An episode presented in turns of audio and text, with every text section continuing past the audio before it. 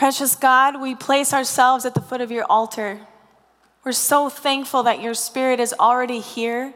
I ask for an extra portion to be poured out, and that the words of my mouth and the meditations of my heart will be acceptable in your sight, O God, my rock and my redeemer. Let us all leave blessed today, God. In Jesus' name, amen. Working out requires personal commitment. Am I right? So, having a little bit of social interaction or social motivation really helps. How many of you are part of a, a, type of club? Like, say you go to a CrossFit gym, or you have a, awesome, you have a buddy you go running with. Maybe you go to jujitsu. Maybe you have time, um, you go to any kind of club, any kind of gym, right? You have this involvement with a buddy, and it makes you want to go back. Well, my husband and I, we made it a goal. We're like, we really, really want to be able to have a gym in our garage. So we're like starting to gather up equipment, and we got some friends to come to work out. And so far, as we've been gathering equipment, we realize it gets pretty expensive. So we're like, man, those giveaways are where it's at. Giveaways and, and uh, you know discounted things will do the trick. We don't need any fancy equipment. I mean and so far let me tell you what we've gathered um, we've gathered a power rack. We've gathered some battle ropes and cables and rings. Makes me want to come work out with us doesn't it? I'll give you the info after. And so we're always on the hunt and uh, you know we'll go and find stuff and we'll go to people's houses and pick it up and oftentimes, what happens is, you know, people, if it's free, they'll leave it at the door, and I'll just kind of grab it and be like, cool, you know, thanks, I'll send them a message later. Or, or it's a really short, curt interaction. You know, it's just like, man, I appreciate it. Have a nice day. And they're just like, yeah, okay, bye.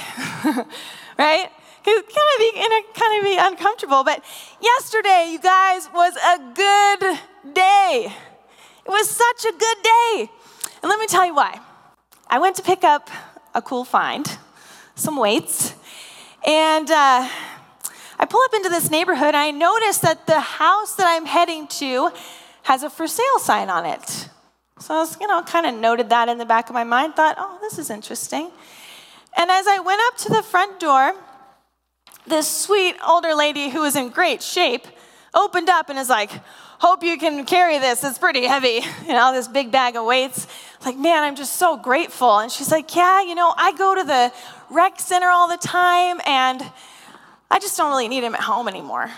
And so she, you know, she doesn't just hand him off to me and leave. She's like, let me help you take him to the car. So she comes out with me, and as we're walking, she's chatting with me. And what I hear is not just conversation, what I hear coming from her are like these little subtle hints of like, I really, I really want to talk to someone. I, I, I really, I, I, feel like I want to make a connection with you. And so um, we're chatting, and I find out they're moving to Montrose. And I'm like, wow, that's pretty far away. And, you know, she's like, yeah, my, my daughter, she has throat cancer and they're only an hour from there. And my granddaughter's with her, and so it's great motivation. We'll be closer, and you know, it just it just be such a great thing to do. As we go on, she talks about how her and her husband used to travel to Honduras. I was like, oh, my husband used to go to Honduras on mission trips when he was a kid, not knowing if she was Christian, not knowing why they went. She goes, no way.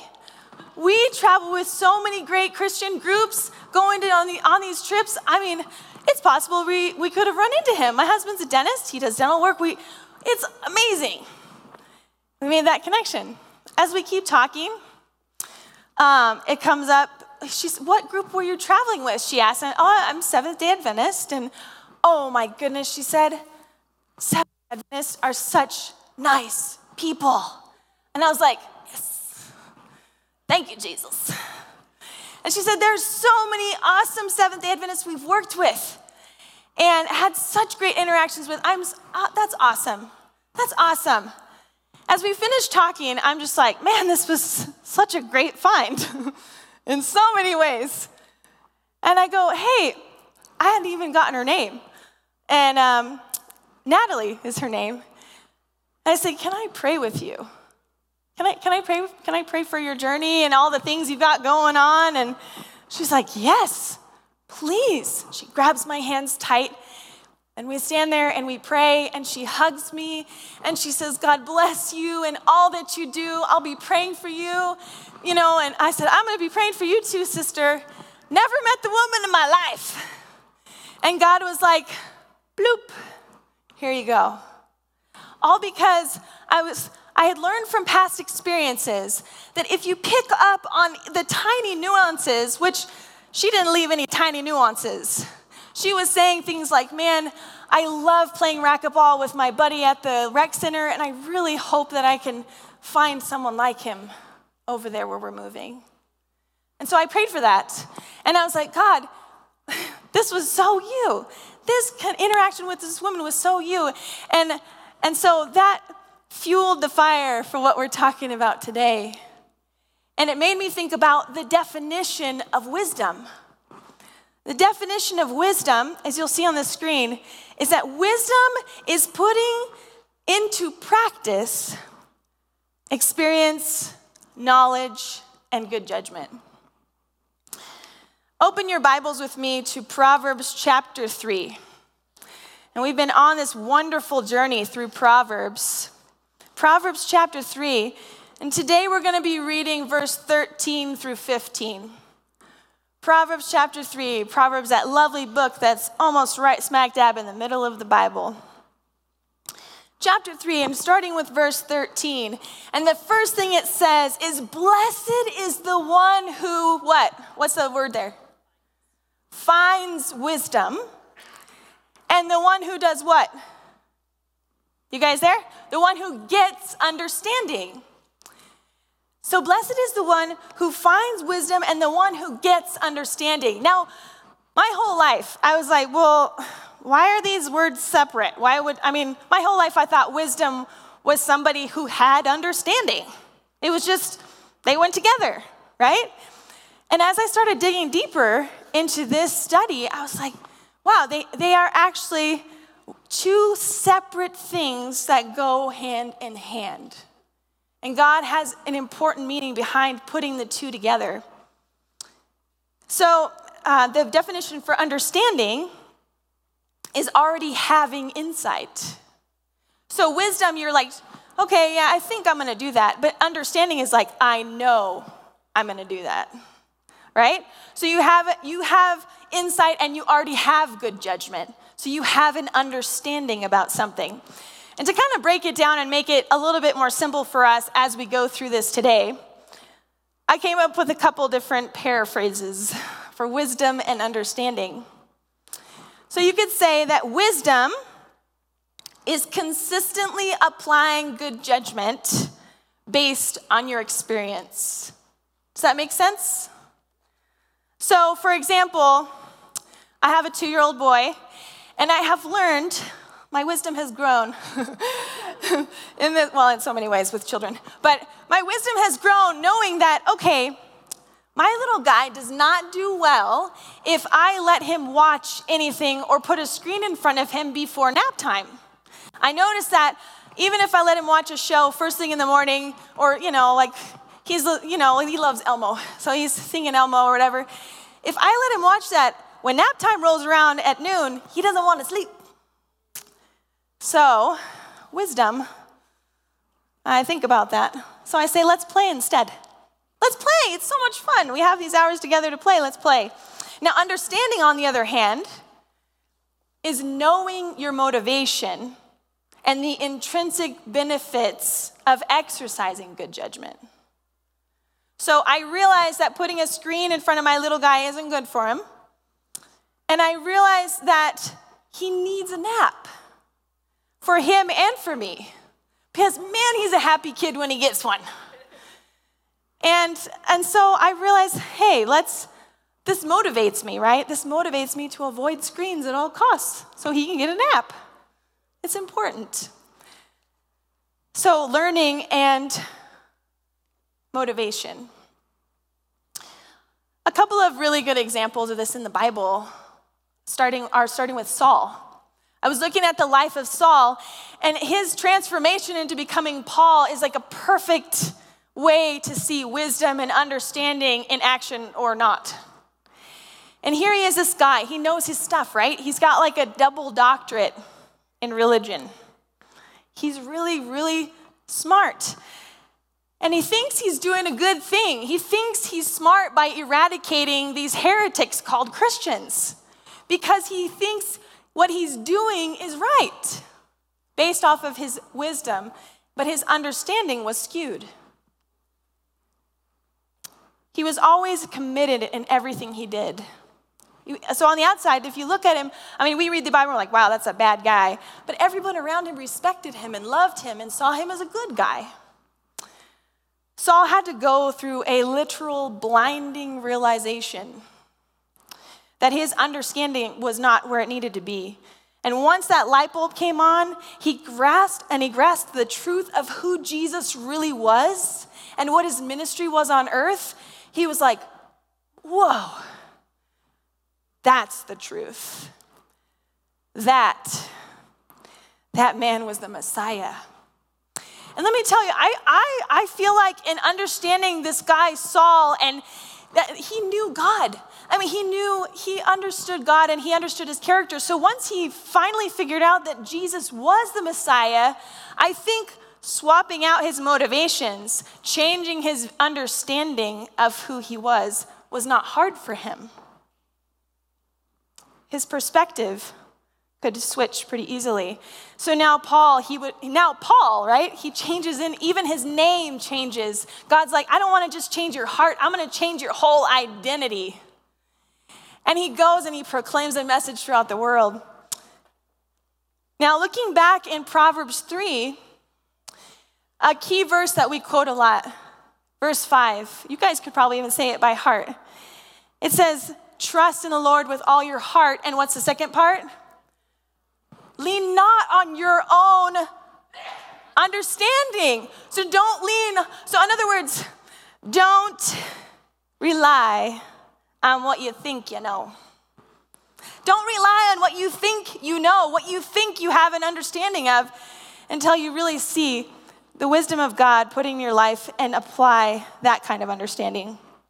So, this is why it's so key for wisdom and understanding to go hand in hand, to have that relationship so Paul, he starts, he has He's, he begins to have this deep understanding of Jesus in his own life. And you know what amazes me is that he never even met him. He wasn't, he wasn't with Jesus, but he was really, really close to that time, right? I actually had to look back, like, did he ever have any? No, he didn't actually have any interactions with Jesus. He just put Jesus in such a place where he was completely in his heart. He took him into his heart, having never met him. Now, on the contrary, a bit of a sad story. So, on the other side of the coin, I thought about Judas. I thought about Judas, who was there. He was there, and he was in the prime of Jesus' ministry. He was exposed to this embodiment of good judgment and love. But he didn't allow Jesus to soften his heart. He saw the miracles. Can you, can you imagine being Judas and you standing there and you're like, oh man, that guy, I've seen that guy every day on the street. He's been crippled every, as long as I've walked through here. And Jesus heals him right in front of Judas. How can you not believe? How can you not have a heart that's softened when you see that kind of thing from Jesus? He saw how Jesus interacted with people every day. But Judas, he was a guy who always had a, a contingency plan. He had a backup plan. He's like, well, he was physically present, but he was committed to his own selfish motivations. James chapter 1, verses 5 through 8. You can read in your Bibles or see on the screen there. It says, If any of you lacks wisdom, let him ask God who gives generously to all without finding fault, and it will be given to you. But when you ask, you must believe and not doubt, because the one who doubts is like a wave of the sea blown and tossed by the wind. that person should not expect to receive anything from the Lord. Such a person is double minded and unstable in all they do.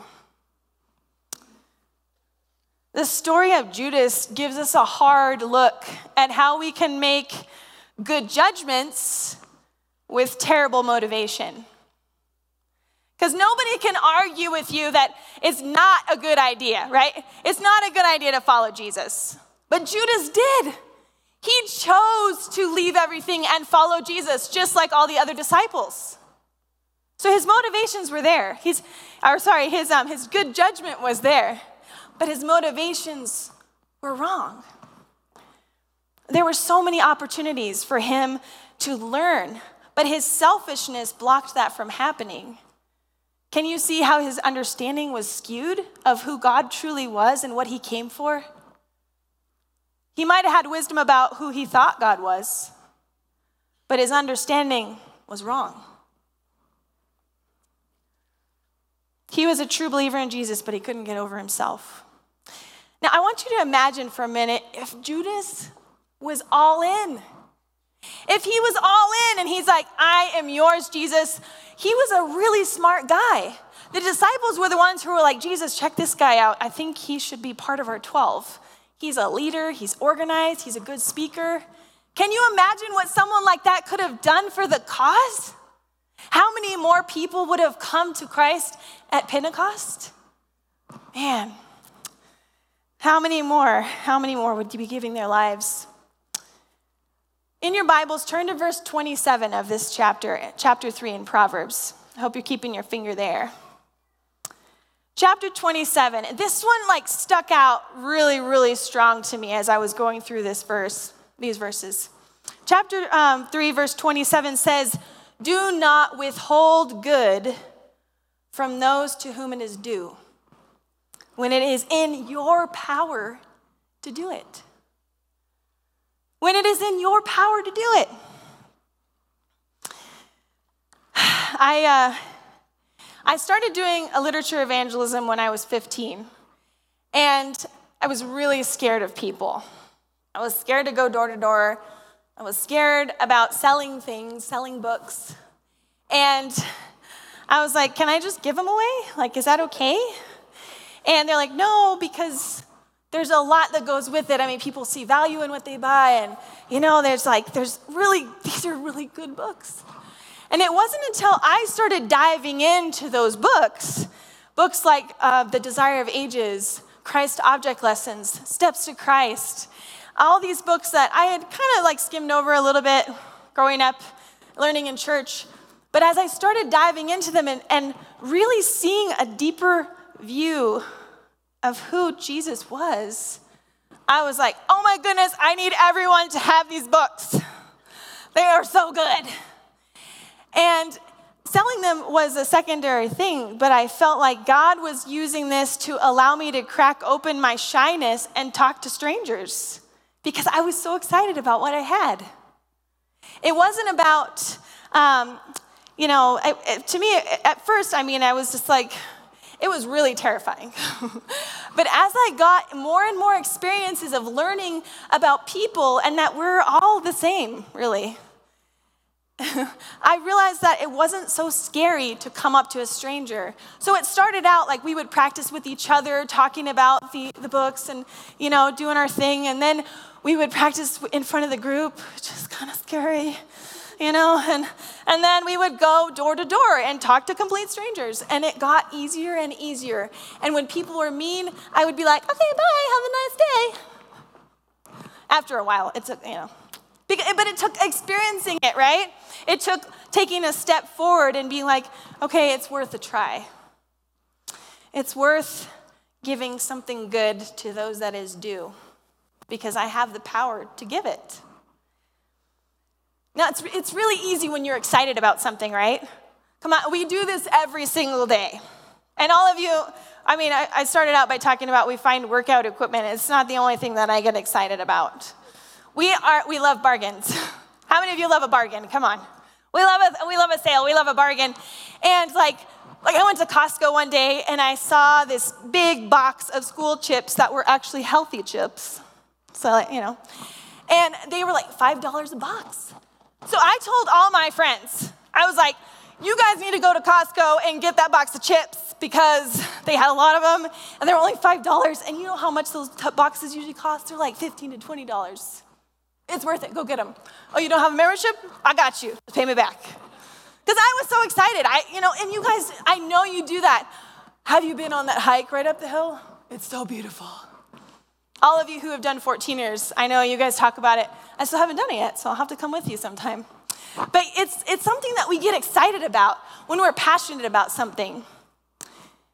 And so it's the same way when we allow God to fill our hearts. When we take time to study in His Word, and as we learn new things, we share a little bit and we get more excited and we share a little bit more. But um, there's a really beautiful quote that I wanted to share with you guys that Auntie Ellen says in Man- Manuscripts 24 from 1887. She says, A soul filled with the love of Jesus lends to the words, the manners, the looks, hope, courage, and serenity. It reveals the Spirit of Christ. It breathes a love which will be reflected. It awakens a desire for a better life. Souls ready to faint are strengthened. Those struggling against temptation will be fortified and comforted. The words, the expression, the manners throw out a bright ray of sunshine and leave behind them a clear path toward heaven, the source of all light. Every one of us has opportunities of helping others. The expression of the countenance is itself a mirror of the life within. That was very, that, that hit me close, by the way. Jesus desires that he shall become, we shall become like himself, filled with tender sympathy, exerting a ministry of love in the small duties of life the small duties of life. It's all in the little things, my friends. There's something amazing that happens when we embody that kind of love, isn't there? Many of us hold back because we've been hurt or rejected. Wisdom is like, I don't know, we've been through this before. A second try doesn't seem that smart, right? Remember you were home and you were crying? It didn't feel good. Or Maybe you're a type of person who's like over analyzing all the time. And you're asking yourself questions as you're looking at the people and like, oh, if I strike up a conversation, will I say something wrong? What if I sound dumb? Like, what if it doesn't come out right? And they just look at me like, what is wrong with you? Right? Or maybe they don't have time for me. Maybe they already have their homies, they already have their people. So why should I even try? Have you ever tried looking at every situation through the lens of the other person instead of this process where we get stuck in the loop? Or maybe thought it's not our place to get offended because we don't know the whole story. Maybe somebody gives you a bad look but you don't know that they've just found out that somebody close to them passed away. And they don't know how to they don't know how to share it except for a look of anger like why are you trying to talk to me? God is looking for us to be the bright ray of sunshine. The bright ray of sunshine so that people can find a path to Him. He's not asking you to be a laser pointer to point out everybody's faults. Now, it's really tricky in church right? This is a hard place. Because here we are, this group of people, we're from different backgrounds. We have a lot of different ways that we were raised, grown up, you know, and uh, with all sorts of ideas of how life should be, how church should run, or how individuals should just behave. And we're all under one roof, acting like we like each other. But not to mention, there's also various ages, there's races, and there's styles, and families, and personalities. But we're all expected to just get along. We're all expected to just get along. But it's pretty tricky.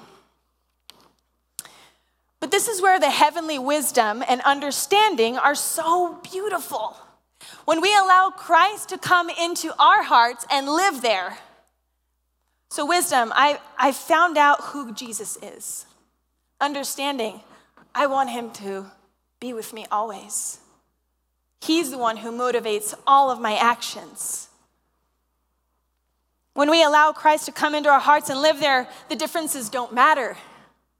We realize that the way we treat one another is reflected in our love for God, and that after all, we are His creation, His personal masterpieces, and in that, we are all the same. Amen? None of us are different. And all of us were worth every single ounce that was spilled on the cross. So that's a pretty darn awesome thing to have in common. So, why is it so scary to just say hello to someone? To go up to a stranger? Why is it scary? We're going to give it a test run today in church, this place that's safe. And what I want you to do is a little fun activity. And I want you to look at the person's next to you, and I want you to introduce yourself. Now, before you do that, it can't be someone you rode with. So if that means reaching across the aisle or in front or behind or whatever you need to do, this exercise is important. Now, the next thing I want you to do, I want you to introduce yourself by saying, Hi, my name is, and say your name. I notice that when I do this with people that it actually helps to break down a barrier because they're not like, oh no, I have to ask them their name now. Okay, can we give it a try? You guys at home can try it with the people in your living room.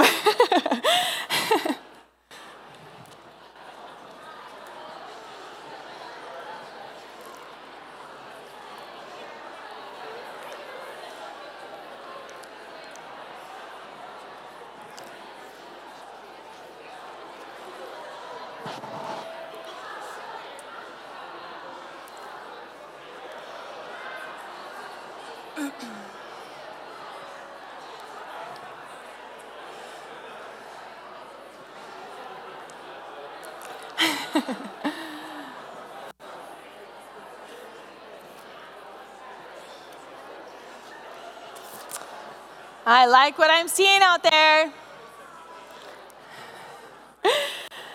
Oh, man.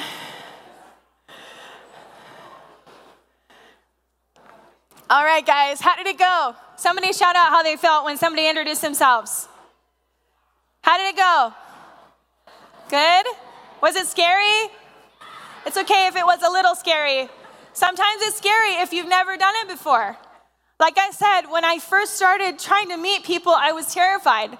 At church, when I was a little kid, you guys probably wouldn't believe this, but I would hide behind my mom's skirts. And my older sister was the one who had all the friends, so I just tagged along with her. Well, that worked, you know. So it feels good, doesn't it? It feels so good. And you guys, if you, even if you did it to somebody you know, this was a good practice, wasn't it?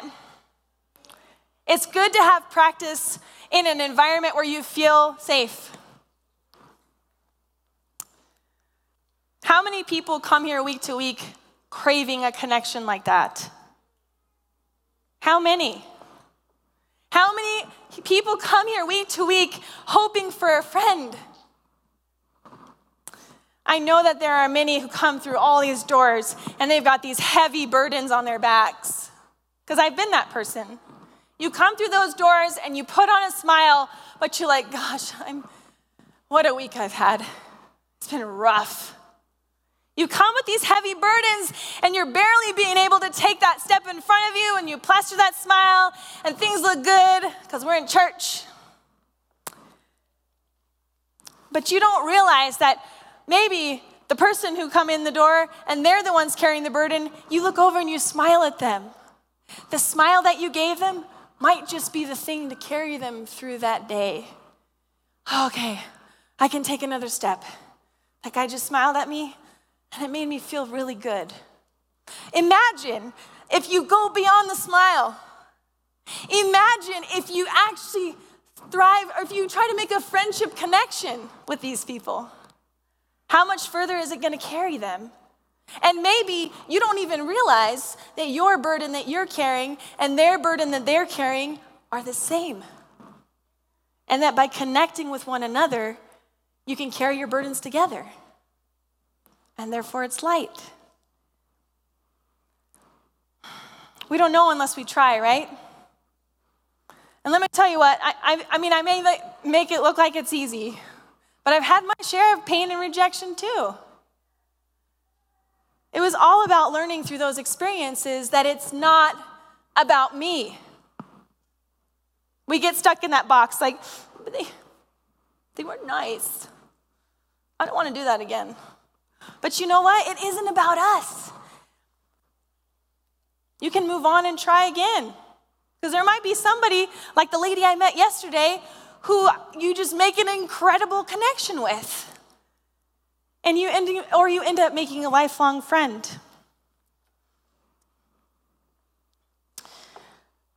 I saw her for probably four or five days at my daughter's drop off. Just standing there, really sweet, pleasant face. And I was watching her. I was new to the school too, so I, I didn't know anybody. And nobody was coming up to her. She was just standing there, you know, kind of smiling and nodding. And, and uh, so after those couple days, I go up to her and I'm like, Hi, my name is Amy. What's your name? And she's, she smiled kind of shyly and told me her name. And that just introducing each other, you know, meeting each other, broke down a wall. Just saying hi and saying, This is my name. I made it a point every day, I want to talk to her, see what she's about.